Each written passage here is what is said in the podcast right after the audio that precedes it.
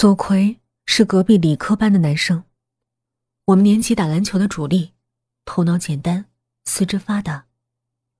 我原本对这种男生不感冒的，但是有一次路过操场，看到他打篮球的身影，却莫名喜欢上了他。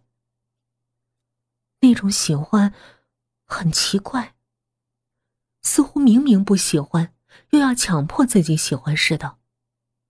因为喜欢，所以一到课外活动时间就会泡在篮球场旁边。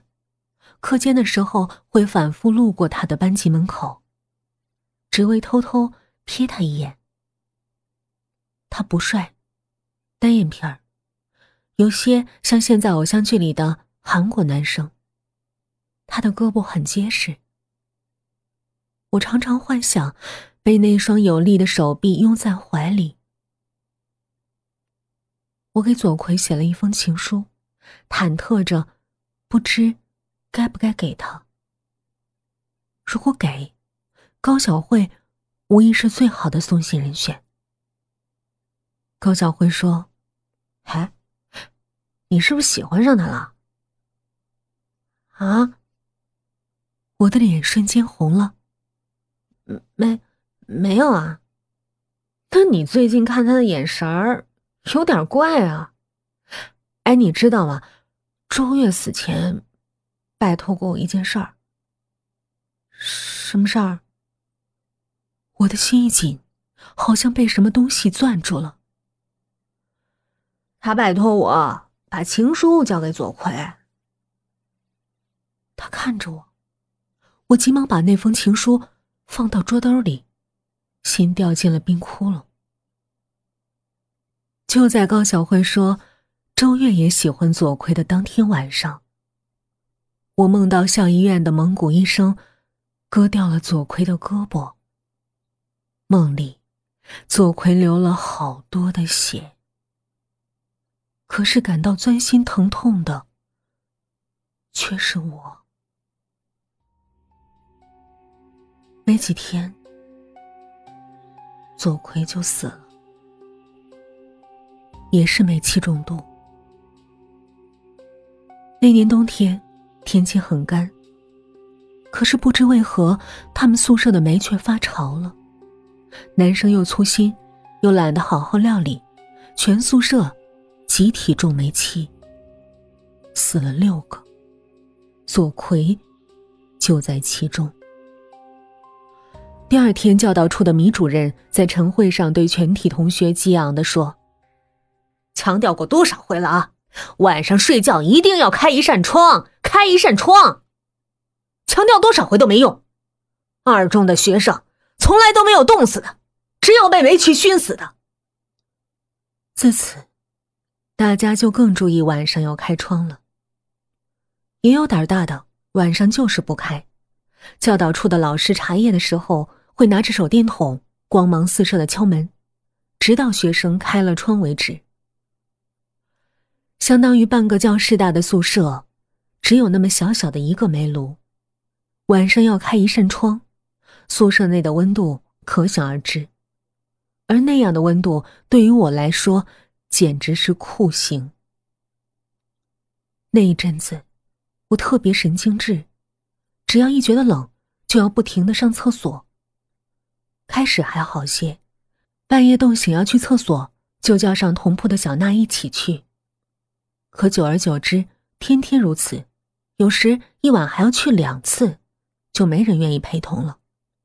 所以我不得不一个人从温暖的被窝里爬出来，穿上大衣，忍着剧烈的尿意，穿越整个校区，一路飞奔到操场尽头的厕所。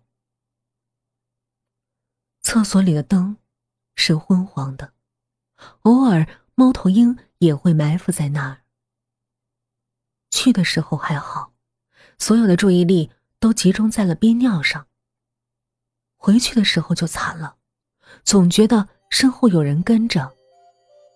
我走，他也走；我跑，他也跑。那脚步声总是如影随形。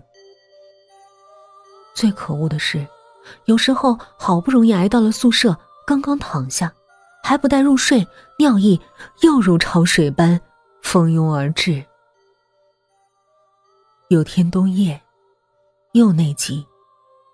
整个宿舍的同学都在睡梦中，有人磨牙，有人说梦话，还有放屁的。宿舍的某个角落，老鼠似乎也在秘密活动。我想，睡吧，坚持坚持，天就亮了。可是越是想着要忍，越是忍不住。于是，我哆嗦着从暖暖的被窝里爬出来。开着的窗户吹进刺骨的风，风里还夹杂着猫头鹰的叫声。我匆匆忙忙套了件大衣，坐起来，磕磕碰碰的穿上鞋。这个时候，就有一种黄河要决堤的感觉了。等冲出了宿舍，已经不可遏制，于是只好在宿舍外面的煤堆旁边就地解决了。不远处的树上，猫头鹰被流水声惊到，拍打着翅膀，蓄势待发。原来做坏事的感觉如此奇妙。哼，快意，快意过后，寒意袭来。我看看四周，整个学校都在沉睡中。死气沉沉的，没有月亮。宿舍两旁的杨树枯枝在风中发着抖，我也不由得被传染打了个寒战。我想，也许就是在这样的一个夜里，左奎他们丢了自己的性命。我回到宿舍门前，门。不知被哪个好事的反锁了，这是从来没有过的情况。谁会在半夜里把门反锁呢？我轻轻敲门，怕惊醒其他同学。可是宿舍里死一样的沉寂。这时，宿舍门内的插锁咔嗒一声开了。我没多想。打着哆嗦走进去，看也没看，摸着黑爬到自己的铺位上。只是出去了一会儿，被窝里就冰凉冰凉的。我蜷起身子，奇怪，只这么一小会儿，宿舍就安静下来了，梦话、磨牙都没有了，可怕的静。不管那么多了，困意压境，我又朦朦胧胧的睡去。这时，林铺小娜的手啪的搭到我脖子上。这丫头，睡觉的时候总是不老实。我轻轻把她的手放回她的背下。奇他，的被窝也是凉的。突然，我意识到，这不是小娜的手，因为小娜的手没有这么大，这么粗糙。我睡意全无，猛地坐起来，竟然发现宿舍里的其他同学也都坐在床上，看着我。不，不是其他，是他们。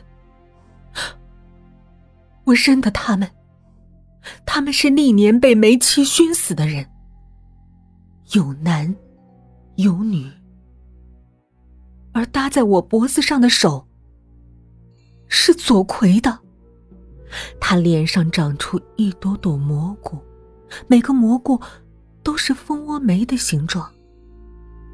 他望着我，阴阴的笑着。你不是喜欢我很久了吗？我我很害怕。我说，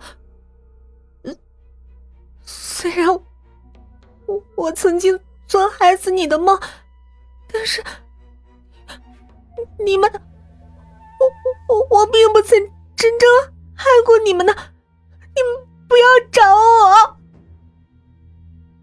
左奎不说话，只是冷笑。转头，所有人，哦不，确切说，是鬼，都在冲我冷笑。冷，好冷。左奎说：“